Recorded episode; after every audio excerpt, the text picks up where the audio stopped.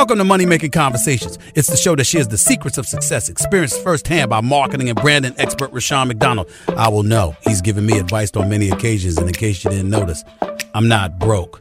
You know he'll be interviewing celebrity CEOs, entrepreneurs, and industry decision makers. It's what he likes to do. It's what he likes to share. Now it's time to hear from my man, Rushion McDonald. Money Making Conversations. Here we go. Welcome to Money Making Conversation. I'm your host, Rushion McDonald. It is important to understand that everybody travels a different path to success. That's because your brand is different. The challenges you face in your life are different. So just basically listen to me. You need to stop reading other people's success stories and start writing your own. Now you can be motivated by their success because their stories can be give you direction and help you reach your goals. But it's your planning and your efforts going to get there. My next guest is all about planning, all about effort and watching his career grow. And it's a great career because it's about motivating people, uplifting people, giving them a voice in the community. That is, my next guest is attorney Ben Crump. He's a nationally recognized trial lawyer. I was still managing Steve Harvey, and I saw him on TV representing Trayvon Martin. Then we met backstage at the Neighborhood Awards, and we have become great friends. He had a dream to impact the lives of African Americans in the justice system. Ben's fight for justice has covered many cases, and his dedication to help families receive justice include Ahmaud Arbery, Martin Lee Anderson, Breonna Taylor, Jacob Blake, George Floyd, and unfortunately, many others. All these families have turned to Mr. Crump to turn the spotlight of their injustice on their cases. Please welcome to Money Making Conversations, attorney Ben Crump. How you doing, mentor? Thank you, sir. I appreciate that title you're giving me because well, uh, it was at the neighborhood awards when we started talking about trying to have your voice elevated beyond the courtroom. And mm-hmm. you inspire me in ways and never ever discourage me. And because of that, you know, God has blessed me beyond anything we could have ever envisioned. Well, you know, the thing about it, you know, we've done television shows together and and those shows are all about injustice you know, and one of the famous quotes you always told me, if you want to see the justice system play out, just sit in the back of any courtroom in America. Tell us about that quote. Yeah, you know, when we did Evidence of Innocence, which I still think is one of the best shows that has ever been put on TV that you produced and helped uh, create this concept of seeing injustice everywhere in America. It's mm-hmm. not foreign to any city or state. You right. go in any courtroom. You don't have to take Ben Crump word for it. Just sit in the back of the courtroom mm-hmm. and see how justice is being administered. That there are two justice systems that govern America. One for white America and one for others. And we saw mm-hmm. that play out in America when they stormed the Capitol, these Trump supporters, and right. they were treated completely different, Rushion, than any uh, Black Lives Matter protests ever. I mm-hmm. mean, they were able to bust into the Capitol. I right. mean, you talk about no trespass charges, no property damage, no mm-hmm. assault, no battery, nothing. Nobody right. that day was arrested. And that's just prima facie evidence. But the mm-hmm. thing that I got from you, Rushion, and people like my grandmother is no matter how daunting it looks, you always got to keep a positive perspective. That's mm-hmm. why I mm-hmm. love doing evidence of innocence with you mm-hmm. because, mm-hmm. yeah, you recognize the injustice, but you know that we will overcome the injustice. And that's important that you say that because your your your life, you know, you've been put in the spotlight, movie appearances, TV appearances. You even have an award show that's in Los Angeles. And we're going to talk about that in a little bit. But the bottom line is fighting injustice. What bothers you the most about the cases that seem so eerily similar, similar different states, different cities, but it's the same case? What bothers me the most, Rushion, is how they try to intellectually justify it. You know, mm. the unjustifiable actions that led to Breonna Taylor being killed in her own apartment. I mean, mm-hmm. the sanctity of your home. They bust in the front door and they mutilate your daughter's body, and then mm-hmm. they tell her mother and her family. Well, technically, there are no grounds to charge the police officers. Mm-hmm. Or when you think about Philando Castile in mm-hmm. Minneapolis, sitting in the driver's seat, his girlfriend driving and their baby in the back. And right. he tells the police, I'm a registered gun owner. I have a gun in the glove compartment. You want me to get the registration and insurance. I have to reach in the glove compartment. He says all of this. But then when he goes and gets the uh, pro- the items that the police ask for, he sees a gun, he sees black man, and he shoots. And yet mm-hmm. they intellectually justify that, Rushion. And mm-hmm. that's what is most troubling to me because I often think about what Martin Luther King said in the letter from the Birmingham jail. Right. He said, just because they say it's legal, that doesn't mean it's right. He said that everything Hitler did to the Jews in Germany was legal, but that didn't make it right. He says slavery was legal, but that didn't make it right. He says segregation was legal, but that didn't make it right. And they try to tell us what they did to Trayvon Martin and Breonna Taylor and Eric Garner and so many others was legal. But I stand on my bullet pulpit every chance I get to remind America no matter what you say is legal, that doesn't make it right. Well, you know, I'm talking to uh, civil rights attorney Benjamin Crump, well renowned, fame. But fame has a cutting edge because you go in airports, people recognize you. Uh, you go in restaurants, people recognize you. And then you take on a responsibility of that sometimes you can't deliver what people's expectations are. I knew when we met backstage at the neighborhood many years ago. Now looking at you now, your social media is on fire. You're on television at will, front page of various newspaper articles. How has that affected your life, both professionally and personally? You know, uh, thank God I have a wonderful wife and uh, mm-hmm. strong family support that allow me to do the important work I do. Um, in fact, it's so funny, Rushion, that Netflix uh, is doing a documentary of my life or the work I do. I shouldn't say my life. I want to mm-hmm. believe I got a lot more living to go. Thank you. um, but Nadia Hallgren, who is the award-winning director who directed Michelle Obama's Becoming, the most mm-hmm. watched documentary in Netflix history, mm-hmm. is uh, now doing a documentary on uh, my work. And the one thing I tell her, Rushion, is keep up. You all are going to follow me for a year. I mean, keep up because so much happens in the course of a week that that's my always worst nightmare that right. I'm running out of time, that mm-hmm. they are creating these hashtags too much. They're killing our children too fast that we can barely keep up. I mean, every other week seems like there is another hashtag. And so mm-hmm. that's what we're fighting. I told my eight year old daughter, Brooklyn, as I left home the day after Christmas going to Columbia, Columbus, Ohio, mm-hmm. uh, because Andre Hill was killed a couple of days before Christmas holding a cell phone. And the video demonstrated very clearly that he was unarmed. And while he was on the ground grasping for breath, they then had a supervisor come up after five minutes and said, he is still breathing, handcuff him. And they wow. did that. And so my daughter was trying to understand, but daddy, why do you have to leave the day after Christmas? And I told her, well, baby, unfortunately, police brutality and implicit bias don't take a break, not even for Christmas. And so that family lost their father. And even though it's inconvenient for me to leave you mm-hmm. on Christmas mm-hmm. holiday, can you imagine how inconvenient, baby, it is for that family who mm-hmm. lost their father forever? And my baby told me, Daddy, I understand. Wow. Mm-hmm. That's great. Now it was you know these all these cases are outrageous, but you was you was involved in the case in the Houston Galveston area where a police officer or sheriff was on a horse and he had a rope around a black man's neck as he walked him down the street. Tell us the status of that case and tell and explain to everybody exactly in detail what went down with that case?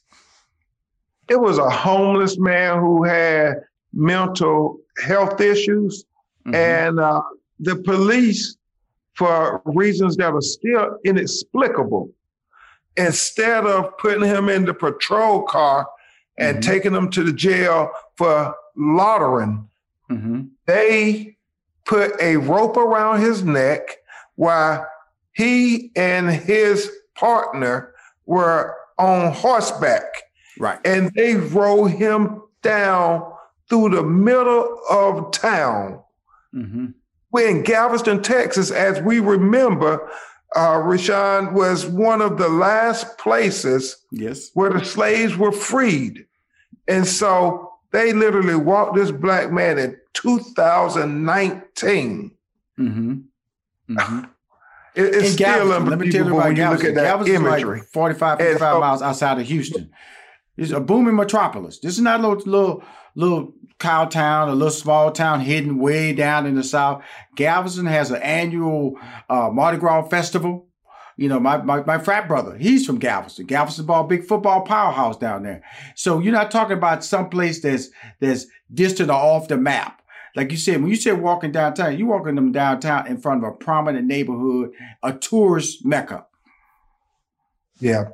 And to answer your question directly, the civil matter has been resolved. Mm-hmm. We represent it on the civil matter, but the Justice Department is still investigating the matter. But the problem I have, Rushion, is that the officer is still working on the force. Wow. Mm-hmm. And then, you know, and I had Michael Eric Dyson, who you know, and uh, yes. his book is amazing. And uh, the details that he gave me on the Ahmaud Arbery case was scary. You know, because you had the one guy who's don't wants to be a part of the case. Somebody he was just videotaping. Would you? I remember you were the first to call that he should be arrested. I remember you said he should be arrested. He should be arrested, and eventually he was arrested. When you hear the whole story play out, it's even more crazy how they attacked and hunted down this young man, blocked his his his point of traffic, and trapped him. Yeah, Rushion, it is just outrageous to think that in 2020, we're not talking about 1930 and 1940, we're talking about in 2020, a young man was lynched right. in broad daylight for jogging while black. And mm-hmm. as you correctly stated, they chased him. I mm-hmm. mean, they chased him for over five minutes. So mm-hmm. this is not like something where he wasn't trying to get away. He was doing everything in his power to get away from this lynch mob, this murderous father and son duo. And so mm-hmm. what ended up happening, and you see it on the video, mm-hmm. is when they corner him, this mm-hmm. guy who's recording, who tries to act like he was not involved, even though there's text messages that suggest otherwise. But when he cornered him, then Ahmaud, you hear the notion fight or flight. Well, right. Ahmaud had did everything he could to take flight from mm-hmm. these uh, nefarious actors. But mm-hmm. then at that point, he literally had to fight for his life. But unfortunately, it was him fighting with his hands and them fighting with a shotgun. Right. A shotgun, Rushion. That is what they use to take down an elephant when it escapes the zoo.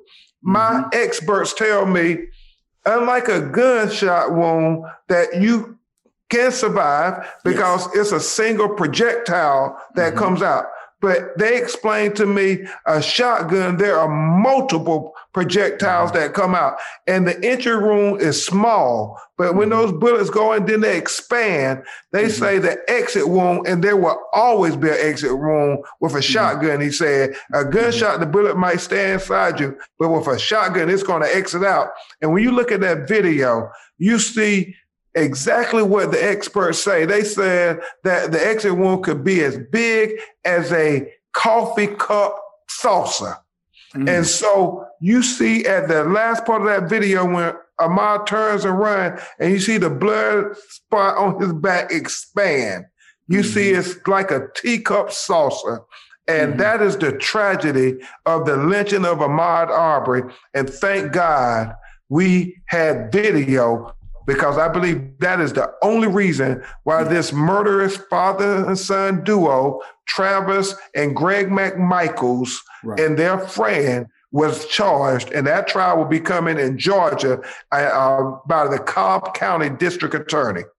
Let, us talk about that for a minute, like because you immediately, and I'm talking to attorney, civil rights attorney Benjamin Crump here. The third guy, the videotape guy, when did you realize that he should be, you know, prosecuted, that he should be arrested too? Yeah, you know, his story didn't quite add up when he said, well, he just saw Ahmaud running and he just decided that he must be up to no good. Let me get in my car, grab my videotape. I just want to record it. Right, right. Well, at some point, if you see these guys got guns and they're chasing this black guy, why wouldn't you call the police to mm-hmm. say, hello? Even if Ahmaud did something wrong, we shouldn't have these people with guns taking the law into their own hand. We should have people who are professionals to deal with this situation. But he didn't do that. And that was telling to me and our co-counsels. We said, nah, this story doesn't add up. And then we found out that they had a active conversation. When this young man runs through the neighborhood, mm-hmm. we're going to get him the next time he runs through here. Oh, okay, cool. Of course, uh, I want to transition to the case that um, changed the world, changed this country, uh, brought white people out of the streets, into the streets, I should say, protesting George Floyd. I, I, I a key part of my interview with you is that because you was on ground zero with that, and you saw some things that nobody else can see, but experienced it personally. Why did George Floyd have the impact? His racial injustice through the hands of four police officers changed this country and this world. Yeah, you know, mentor, many people ask me that question. Mm-hmm. Uh, what is it about George Floyd that galvanized people all across America galvanized people all across the globe. And what I tell them is that, you know, most of us in society had gotten used to seeing reality TV. Mm-hmm. But we were still shocked to see the documentary of a human being literally being tortured to death by the people who were supposed to protect and serve mm-hmm. them. Mm-hmm. I mean, the documentary of a man being murdered. And mm-hmm. even more shocking, Rashad, was the fact that he narrated the right. documentary of his own death. I mean, you hear him say, I can't breathe right. 28 times. And then he says, you know, I can't feel my insides. I mm-hmm. can't feel my legs. He say, tell my children I love them. Right. And then he calls out for his mother, mm-hmm. even though his mother had been dead two years prior to this tragic incident.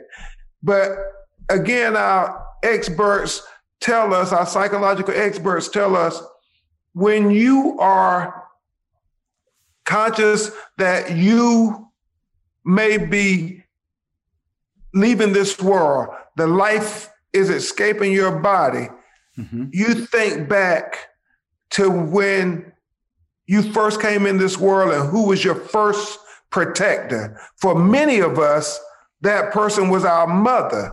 Right. And so they say it's very logical to hear George Floyd calling out for his mama as this guy has his knee on his neck for eight minutes and 46 seconds, while another officer has two knees on his back, compressing the diaphragm uh, where he can't take oxygen in and expend oxygen to be able to breathe. And the fact that they offer him no humanity, no professionalism, no consideration. I mean, it is heartbreaking to watch that video. And the reason I think people were marching in cities all across America and cities all across the world is because once you see that video, you cannot unsee it. It has a permanent impression on your psyche.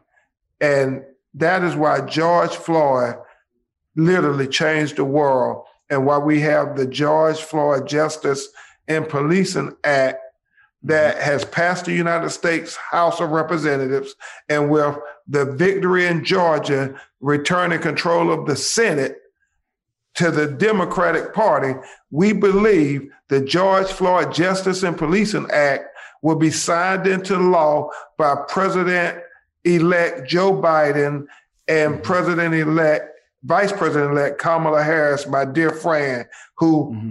will be president and vice president, I'm proud to say. Now, let me ask you this what is the law?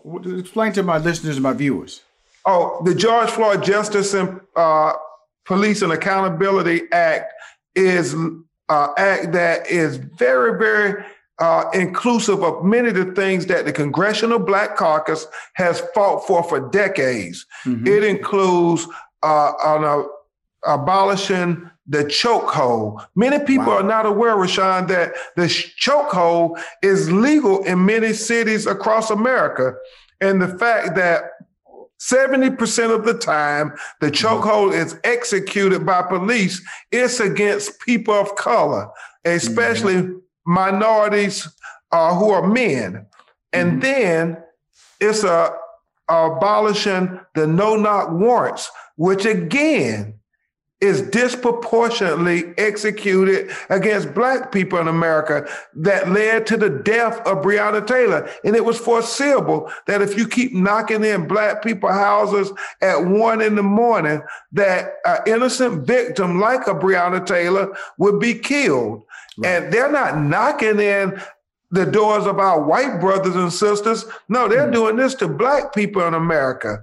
And so it abolishes that. But then it also speaks to transparency, which is the body camera video, the fact that you have to have your body camera on when you engage a citizen uh, mm-hmm. for any confrontation. And if they are brutalized, and if they are at worst killed and you didn't have that body camera on, mm-hmm. it is a rebuttable presumption that you did something nefarious or inappropriate or illegal. And you have to then, we're not saying take the police officer's due process of the law away from him. You're all innocent until proven guilty. Right. However, right. there will be a rebuttable presumption that you now have to prove that there was not something you did illegal as to why that body camera was on. And mm-hmm. finally, or when I should say two more important things, mm-hmm. it deals with having a national registry. We don't have any national count or registry of the number of Bad police involved shootings mm-hmm. and killings and wrongful deaths in America. And so now the George Floyd Act will have the FBI keep track of all of those statistics as well as the complaints against mm-hmm. police officers. So, like in Tamir Rice, the 12 year old who was killed in Cleveland, Ohio, mm-hmm. by a guy who had been fired six months earlier, left one police department and went right up the street to Cleveland and got another job. So people don't know because there's no national registry that monitors all of this here. And then finally, this notion of qualified immunity that the Supreme Court of the United States has said, you know, you can't Monday morning quarterback the police. Uh, you you were not there, and so if he says he had a reasonable fear, because you know that's what the Supreme Court has said. All the police have to do is say three words. Right. I felt fear. I felt mm-hmm. threatened. And mm-hmm. then they say, but he's justified in using deadly force. force. Even if the young black person was running away from them, kind of like in Jacob Blake Jr. in Kenosha, Wisconsin, like mm-hmm. Laquan McDonald in Chicago, Illinois, mm-hmm. like Walter Scott in uh, South Carolina, Carolina, like Terrence Crutcher walking away with his hands up in broad daylight in Tulsa, Oklahoma. You know, in so many other cases, Stephon Clark running in Sacramento, California, in his backyard, and they shoot us in the back. And the Supreme Court said, well, all the officer got to do is say, I felt threatened. Right. And that is enough to justify these unjustifiable acts. So George Floyd Justice and Policing Accountability Act is saying that no, no, you have to have an objective, reasonable articulation right. to use deadly force, not just that this subjective fear, this imaginary mm-hmm. fear mm-hmm. that you well, felt threatened because of the color of a person's of skin. skin. Let me ask you this, because I text you several times, because especially during the George Floyd, the COVID nineteen was raging. We didn't know we definitely had no vaccine at the time. The country was shut down in the month of, it started to reopen in May. And I was worried, man. And you were still out there on the front lines. You, you wore a mask. Because sometimes I just see you with a mask on. I worried. I text you. I said, brother, keep that mask on. I love you. And then you have to go home. Talk about that whole journey because you had a job to do. But then also you were putting yourself on the front lines of danger with COVID-19. Talk about that run. Yeah, you know, I had stayed home literally for about two months. Didn't leave the house. You know, uh, was trying to follow all the rules, and then George Floyd happened. Mm-hmm. And it was something about seeing that video that I said I I can't not go to fight for justice for this family mm-hmm. when they call me heartbroken. You know, his brother Philonise uh, reminded me of Sabrina Fulton. Uh, all they could do is cry because, and Sabrina Fulton was Trayvon Martin's mother when we mm-hmm. first started. It was just overran with emotions. As he said, you know, I slept in the bed as a little brother with my big brother.